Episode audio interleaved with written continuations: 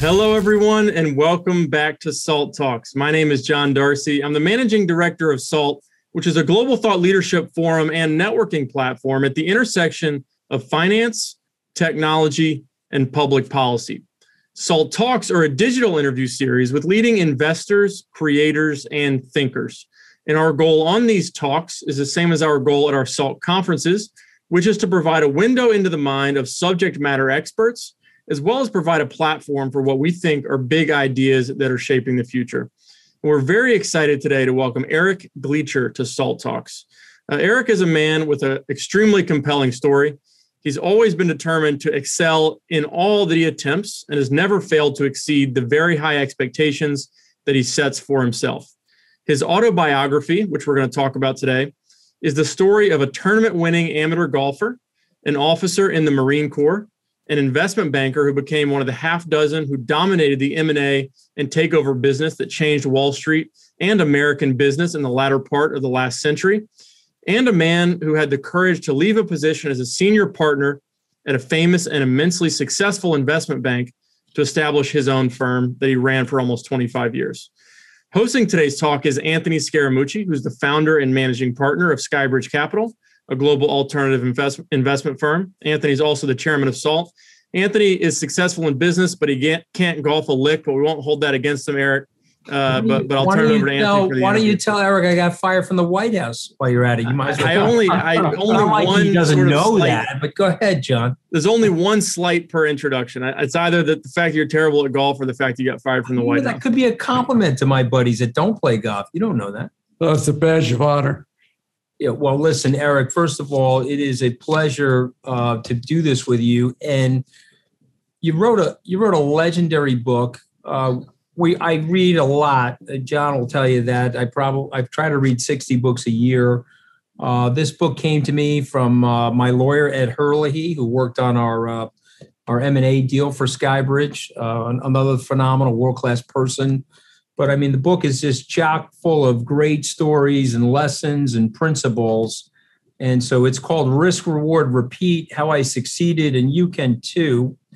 Um, you know, John always prints out a script for me for these things because he's, you know, he's keen to at least give me a few questions that he thinks are thoughtful, Eric, because he gets all the praise for asking the thoughtful questions. But I, I read your book, and one of the things that came out of the book for me is you're a cutting edge thinker. You're somebody that saw the future in our industry and a number of different trends. But I think you've done an amazing amount for a lot of different types of people. Uh, there are women in our industry that say that you were the great equalizer, that you brought them to the table, and that many place, places there were glass ceilings for them but you broke you didn't write that in your book by the way. You wouldn't give yourself that self praise but this is actually coming from friends of mine that worked for you that you mentored and that you trained but you also pushed them through the glass ceiling. And so i want to talk right i want to start there sir and then i'm going to go back to other things. What was it about these women that you saw? What was it about these women that were drawn to you uh, as they were breaking into what you and i both know at those times on wall street it was a little bit different culture than it is even today. What what what it was about these women is that they were very smart. They were tireless and they wanted it, but they didn't know how to get there. And uh, to me, you know, that was a challenge uh, because I I one thing I learned uh, at the beginning of my life experience. And I count, I, I, what I mean by that was when I was done with college and I, I uh, chose to enlist in the Marine Corps. Uh, that's when I really started learning things. And one of the things I learned very quickly is the power of delegating. And so with these women, what I did was I put them in situations that were really ahead of where they were in terms of their development in the business. And of course, they excelled. And that that led to you know other things and other successes. And there's there's a lot of them I could I could pick out. Uh, for example, there's one um, who was a Chinese studies major at Radcliffe or Wellesley. And uh, she's, she was from the West Coast up, up in uh, Seattle. And uh, she spent her junior year in China and she knew nothing about business. And, and yet she picked it up so fast that within a year, she was the top analyst that I had in the M&A department at Morgan Stanley. So that just impressed me. And uh, I enjoyed it. I enjoyed, there weren't that, that many women there, but uh, to, to give a few of them an opportunity to excel and hear feedback like you got, that's, that's a home run as far as I'm concerned. Well, look, it's a tribute to you because it was a different culture and a different time, sir. So tell us about the journey, though. Tell us about the journey from high school into the Marine Corps out to Wall Street. why was that your your career arc? Well, I had an unusual journey because I was born in 1940. My father, obviously, I, I met him when I was, you know, an infant.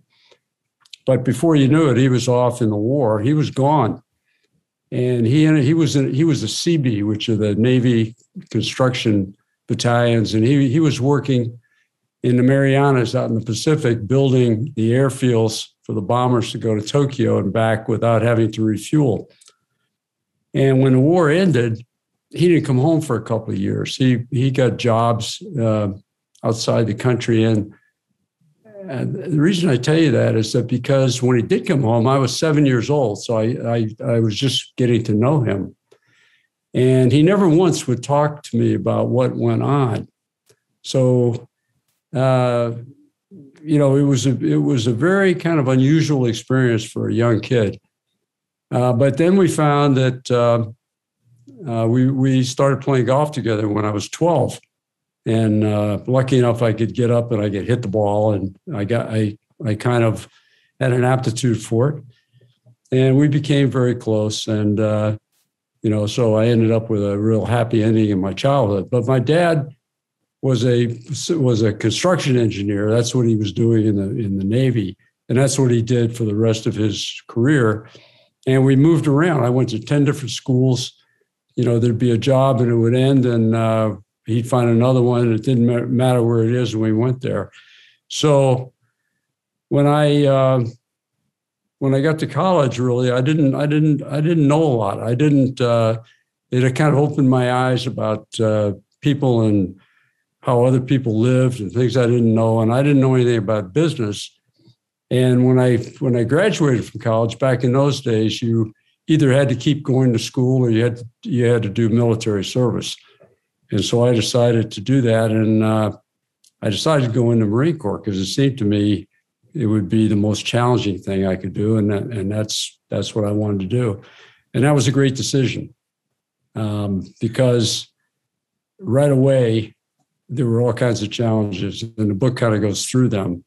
And uh, to successfully navigate, you know, my way through that, was the first thing I ever did in my life, except you know win a golf tournament that was really a success, and, that, and that's really got me going. I I acquired self confidence and and went on from there, and I learned a tremendous amount uh, being in the Marine Corps. You, you talk about women. You know, I had uh, I was a, a, rifle platoon commander in the infantry, so I had 45 men. Um, most of them uh, had, did not have a high school education, but I found out that plenty of them were smart as hell, and they were they. And that's where I learned to delegate and, and to give people an opportunity. And you know, you you'd be amazed at in terms of what they can do.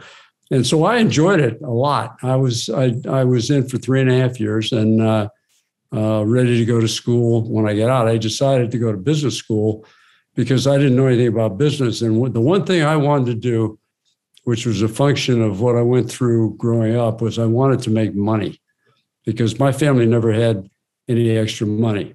And uh, so I decided to go to business school because I didn't know anything about business. And fortunately, I got interested in finance at the University of Chicago, which is a great financially oriented school. And I found my way to Lehman Brothers. So that's well, I, I want to get to Lehman in a second, but you place a particular emphasis in the book on taking smart risks. So I want you to analyze that decision. You're coming out of business school, you're going to work on Wall Street, you choose Lehman. Tell us, take us through that thought process. Well, one the first smart risk I took was was since I was going to go into the military, I was going to do something that was real, you know, that that had some significance. And and back in back in uh, in those days, there were lots of six month reservist programs. You could go in the Air Force Reserve and so forth, and I didn't want to do that, you know. So I I said, okay, I'm going to go in the Marine Corps and really see what it's all about. And you know, I learned so much. It, it, it affected my life so much, and that wouldn't have happened if I wasn't willing to say, to take that risk and sign up for three and a half years instead of some six month uh, reservist program. And it, it kind of started there. And uh, I, I, you know, the, I said in the book, and I and I really believe it uh, to the core of my being is that the world belongs to the aggressive and you can't just sit back and uh, you know that's what I, I, have trouble politically with what's going on now because you know uh, the politicians want to give people things and most people i know don't want to be given things. They want to earn things. They want to have a job. They want to have self-respect. They want to they want to have a, a home. They want to have a kid. They want to send the kid to school. And uh, so you know those values all those things i think uh, I accumulated by by how I started. And like I said, deciding to do it right in terms of going in the military rather than take the easy way out. And by the way, it's it's uh, I can understand why it all changed after Vietnam and why the why the military establishment wanted to have a volunteer force. But boy, we we left a lot on the table doing that. You know, I think that to be you'd have a very different situation in Chicago, just to pick an example, with what's going on there now, if you had compulsory military service for for at least for men when they turned 18. So in my in the way I look at it, I was lucky to be able to go through it. Well, well, let me take it one step further, though. The compulsory service, you would have taken a lot of kids off the street. They would have gotten trained uh, they would have learned some discipline, but they would have also been an esprit de corps and some civic virtue to all of that that would have probably binded the country more closely together. Is that is that fair to say? It's, that's not only that; it's absolutely fair. But um, they a lot of them would, would acquire an occupation. Uh, I talked to a, a, young guy this week who's going in Marine Corps. He's he's going to he's going to train as a uh, an aircraft mechanic and when he gets out, he's going to have that trade. And uh, that was true way back when I was in. there were opportunities like that. And you're right. If you if you have if you if you uh, have an 18 year old kid who all of a sudden he's part of a group and, there is esprit de corps and so forth, and he's bright and motivated, he can take advantage of things like that. Whereas now, it, that that opportunity does not exist. So let and I and I you and I agree on that. Let's shift gears for a second. Let's talk about Lehman. Um, Ken Auletta's book many many years ago.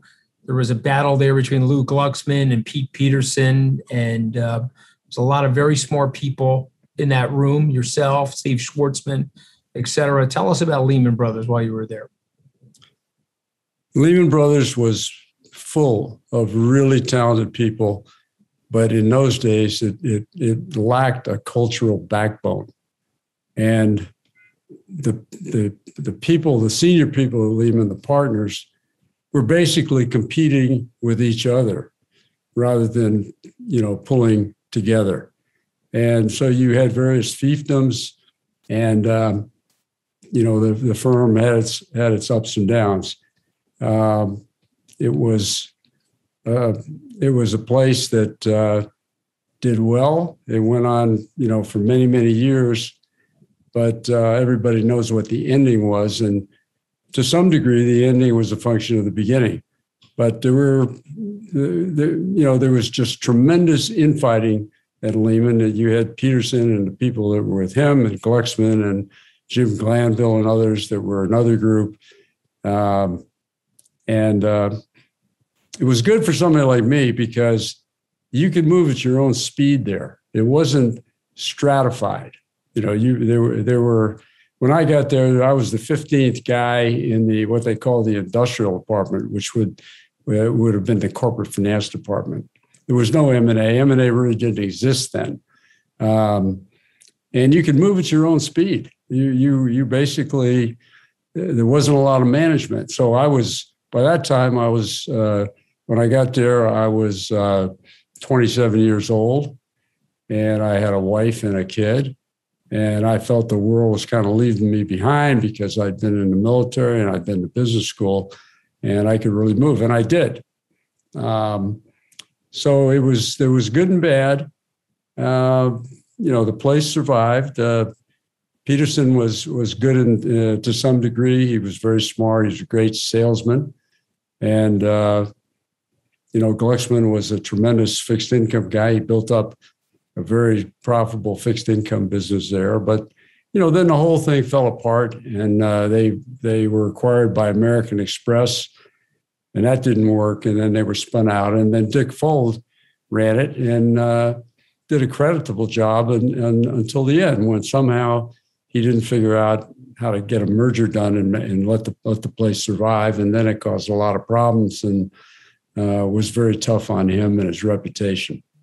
Yeah, I, I had, a, you know, I, I had sold my business to Neuberger Berman, and then I got bought by Lehman. So I, I knew Dick. I, I worked for him for for three years. I still have a, I would say, a close relationship with him. But when I was at Goldman, I spent the first seven years of my life at Goldman, and the legendary John Weinberg, who had such great aphorisms. One of them was, uh, "Some people grow, Eric, but other people swell. Make sure you're not a person that swells."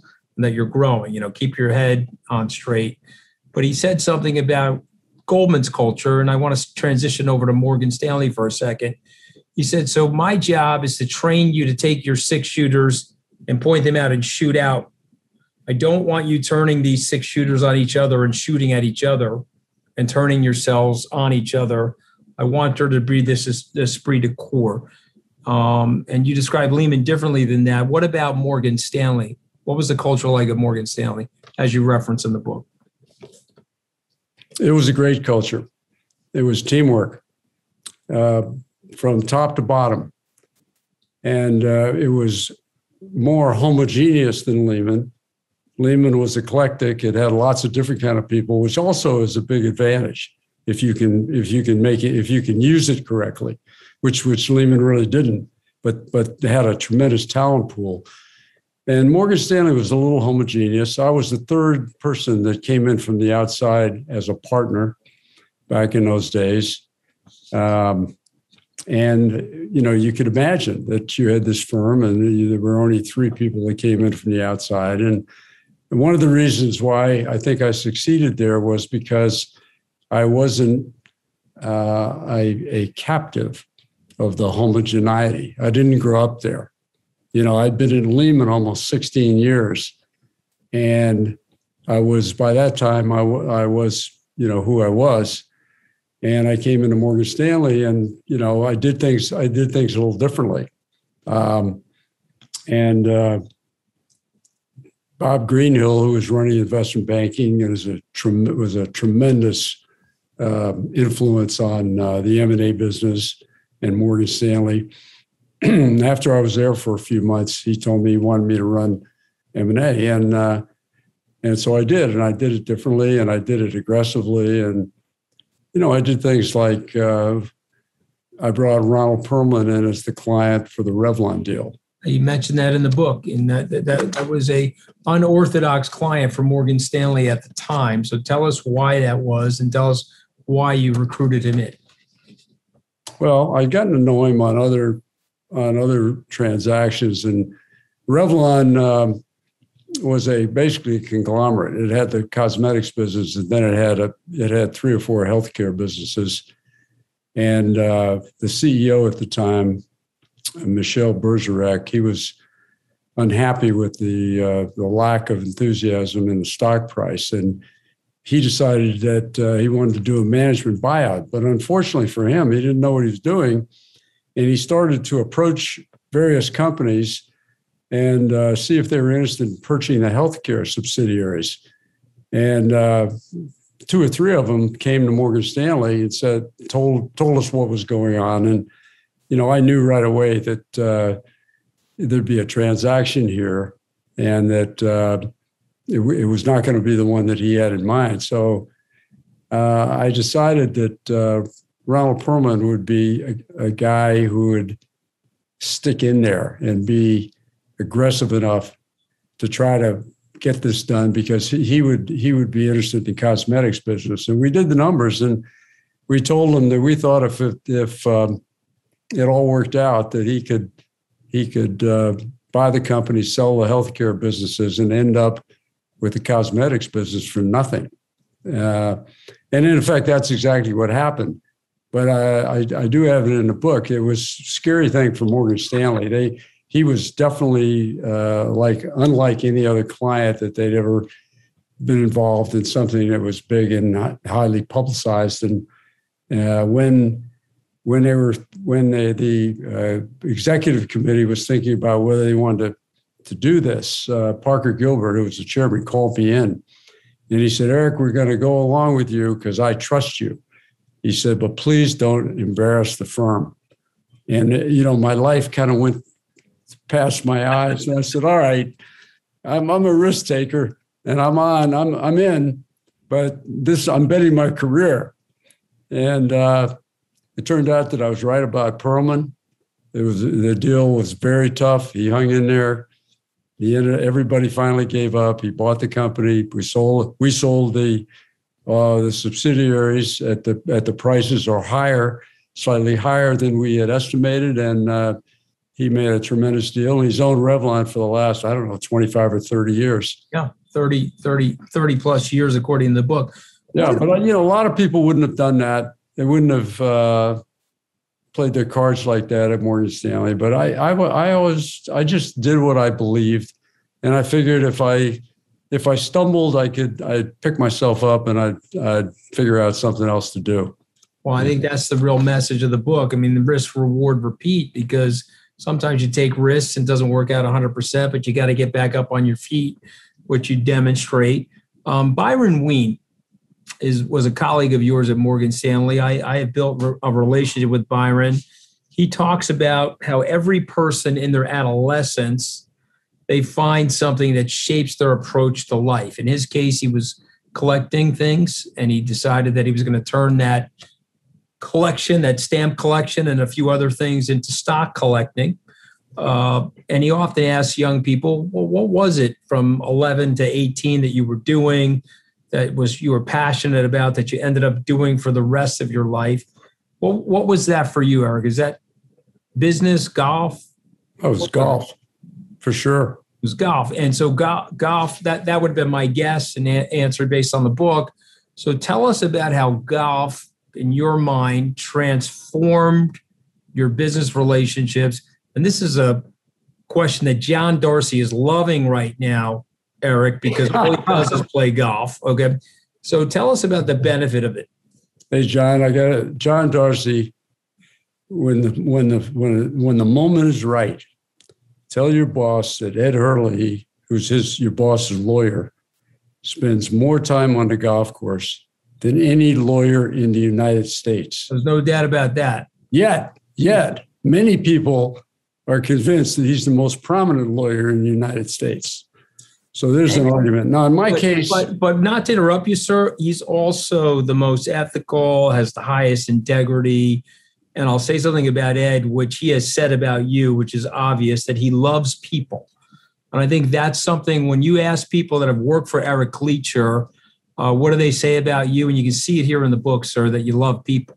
I didn't mean to interrupt you. Let's go to the golf question, though. Tell us about golf. Well, like I said, I moved around uh, a lot when I was a kid. I played baseball. Trouble is, you make the baseball team and then you move, and your baseball team means nothing. But when I started playing golf when I was 12, uh, I liked it right away. And then when I was 13, I played in my first tournament, and we had moved. We I started. We were living in Nebraska, and uh, we moved to Norfolk, Virginia and I played in a tournament. It was uh, for 13 and under, and I won it. And I still have the Sterling Silver Cup. And you know, when you're 13 and you have an experience like that, you want more. So then, uh, about a month or so later, I played in the Virginia Championship for 13 and under, and I won it. And so I got a I got a jump start in terms of playing golf, and uh, that's what I did. You talk about 11 to 18. I didn't. I started when I was 12, but I played golf. You know, you learn things about playing golf. You learn how you learn about competition, and hopefully, you learn about playing by the rules. You learn the satisfaction of, you know, doing something right, winning a tournament, and and you know, playing playing by the rules and uh, that's something that I think I've I've brought uh, with me for the for the rest of my life. But I won a lot of golf tournaments, a lot of junior tournaments, and uh, I would have never gotten myself into Northwestern where I went to college if I hadn't been a really good golfer. I went my first year of college to Western Illinois University in a little town in central Illinois. And we won the national championship. It's, it was called the NAIA. If you're familiar with sports, you'll know what the NAIA is. Uh, it's a big deal. There's you know hundreds of smaller colleges around this country. So I was 18. We we were national champions. That that was a that was an experience that uh, I've cherished from from then on. I had a great coach, um, but I decided that uh, if I stayed there, I was going to be a golf pro. And I was pretty decent player, but uh, there were others who were better, Jack Nicklaus and a few others. And I said, if I can't be in the top echelon, uh, I, am not interested. So I got myself into Northwestern, and they took me because they wanted me to play golf there. So golf had a huge influence. You know, in business, Anthony, I didn't play business golf. There's a difference. It's not, you know, Ed Herlihy doesn't go around knocking on doors saying, "Hey, let's go play golf." But you know, most people play golf. And if you get a relationship with somebody, you get to be friends. Invariably, you're going to spend time together. You might be skiing, or you might go out on a yacht in the Mediterranean, or you know, uh, go to art galleries uh, or play golf. And so, in terms of relationships, it's a, it's a wonderful thing. I've done it all my life. My uh, my wife and I compete all the time. We play even. She's a tremendous player, so it's brought a lot of joy in my life. We play for ten bucks and we pay right there on the 18th green, you know, and so it's good.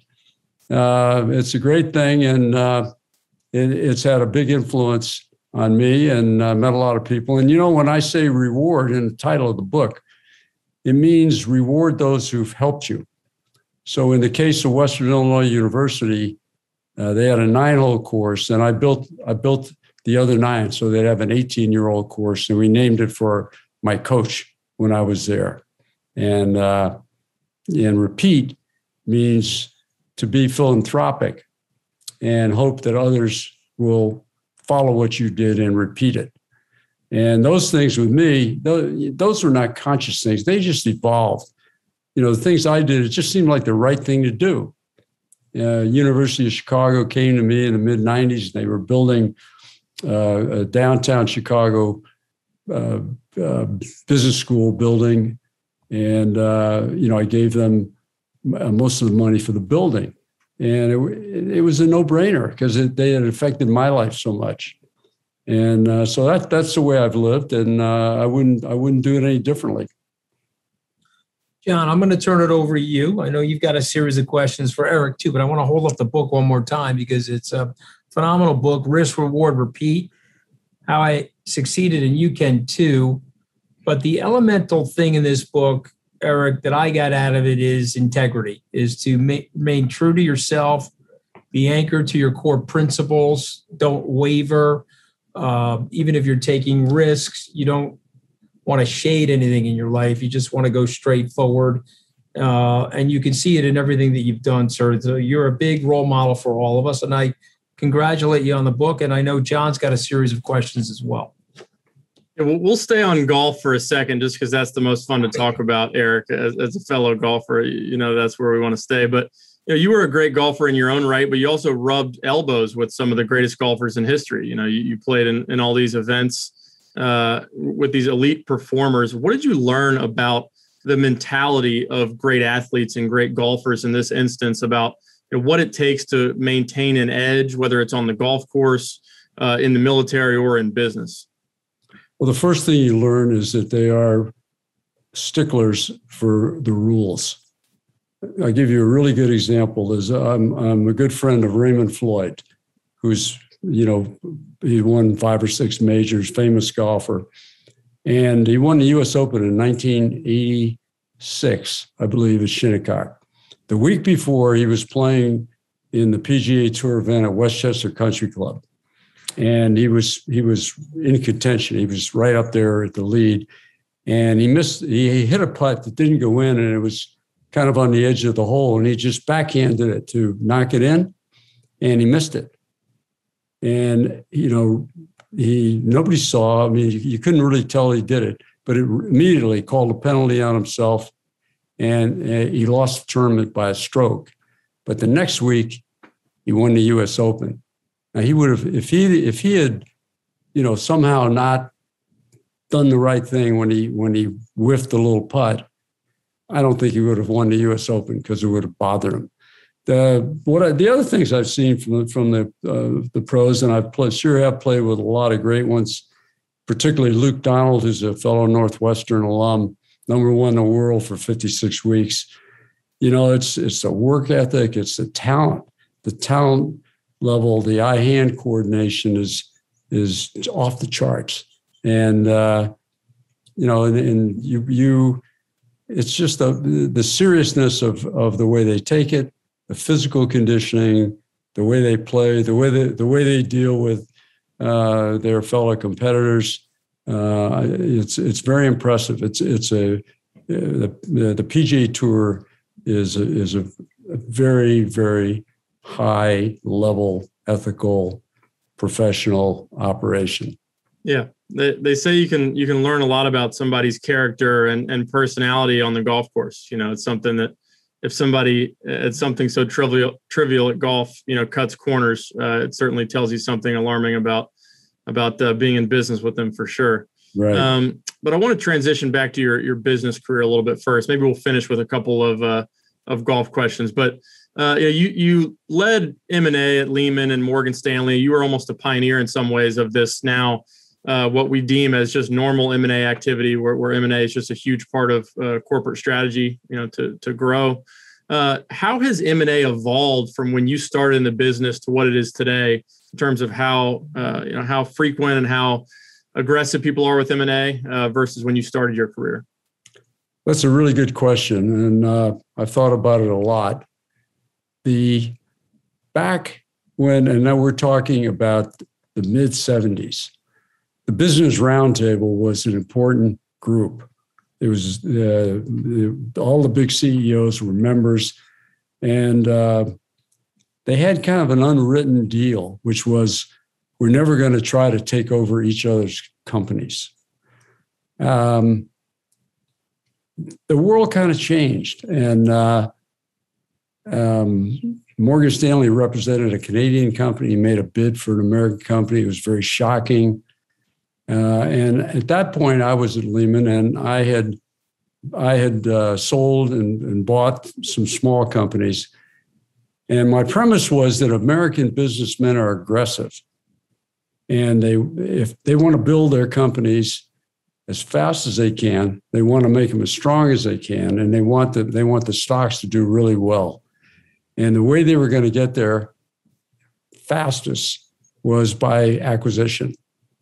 And I just, I believe that was going to happen. And uh, that's why I founded the uh, M&A department at Lehman. So we'd have a specialized group that could deal with companies. And that all, that all came to fruition. And, um, and then was really accelerated in the 80s by uh, Mike Milken in the Milken years. And the section in the book that talks about the, the, the big deals during that period um, I put that in there because it's never really been published. You know, the inside story about those deals, I think is pretty interesting. And that was a period in American business that had a big effect that uh, goes forward today.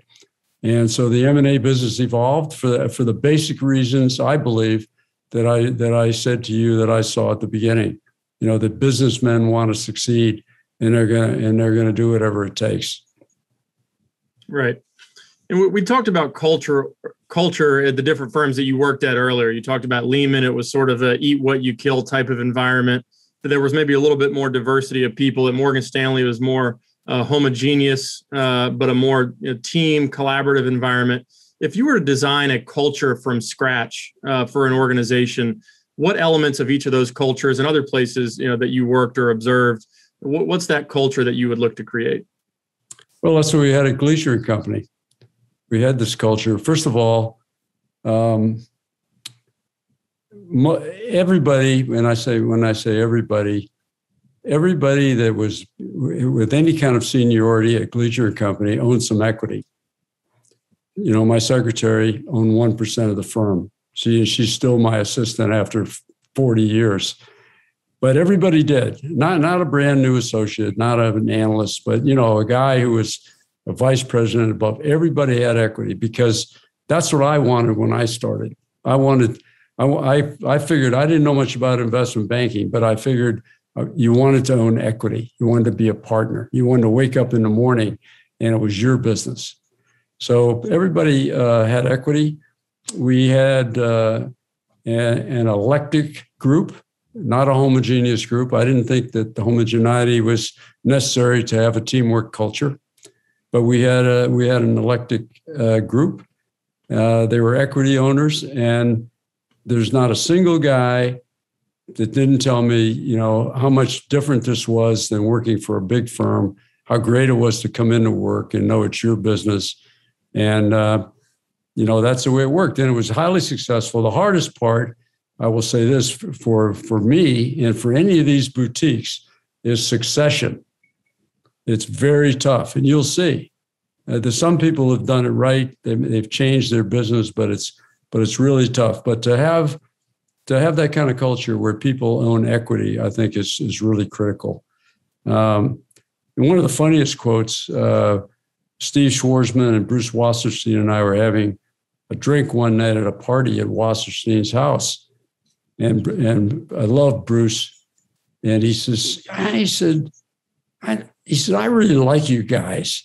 He said, I don't understand why everybody hates everybody else at Lehman. And Schwarzman, without a hesitation, said, Bruce, if you were there, we'd hate you too.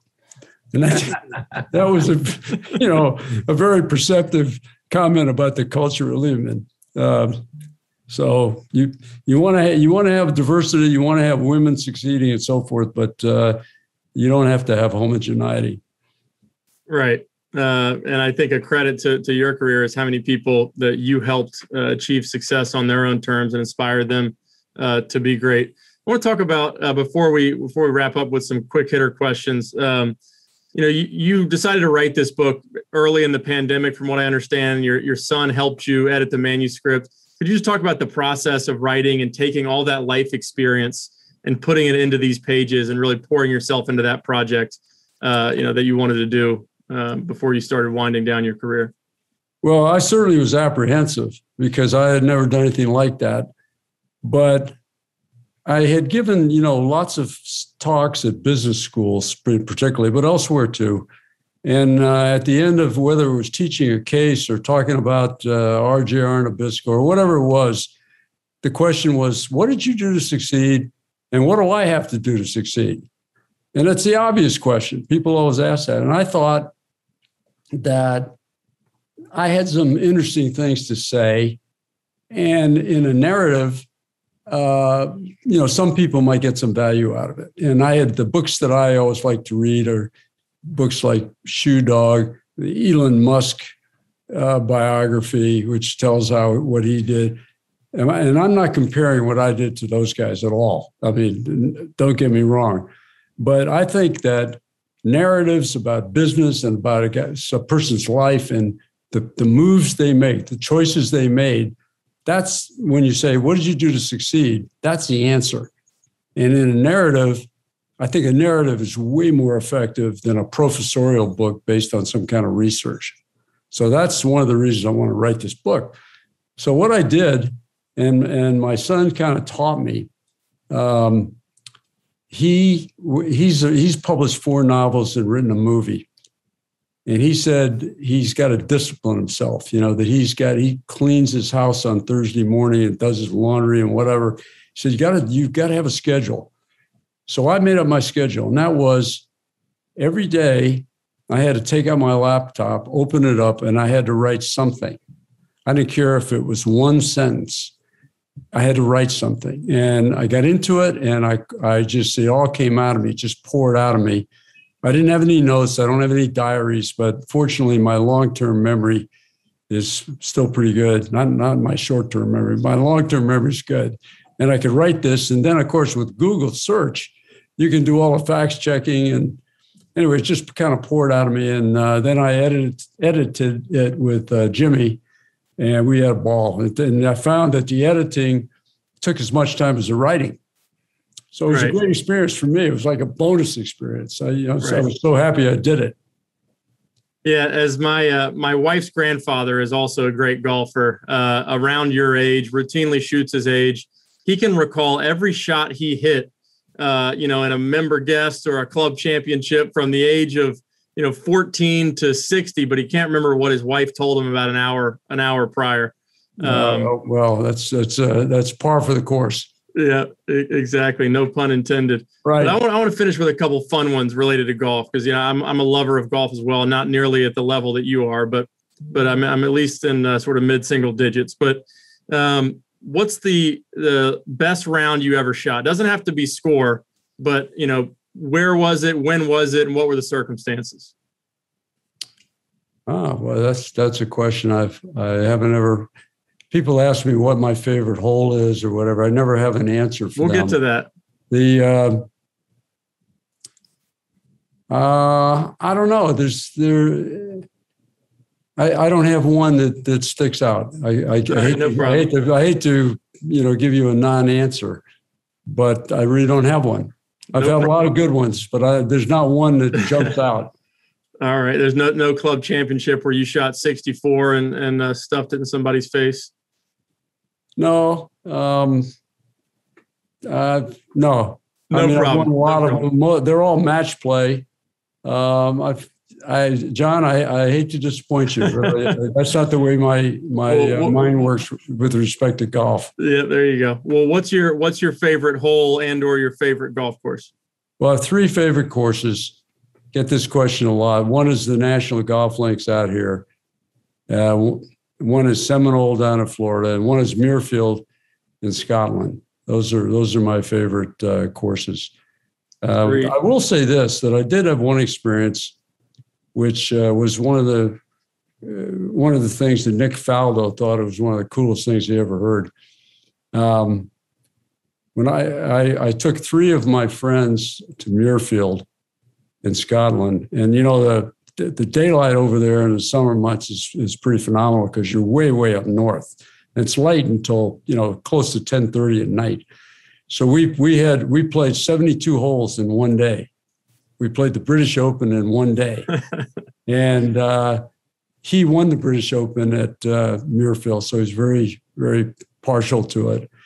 And he thought it was pretty cool. And uh, I will say that the, we had a lot of bets we had a lot of it was very painful if, you, if somebody quit they, they had to pay a lot of money to the other three guys nobody quit but anyway i shot 69 the fourth round and uh, that one i do remember. It, it, it, wasn't a meaningful tournament or anything but it was it was a pretty cool experience. There you go. That, that sounds like a heck of a day. How many holes in one do you have? Eight. Eight. Wow that's pretty good. There's a lot of guys on tour that don't have eight. If you play from age 12 to age 81, you, you got a lot of shots at it. There you go.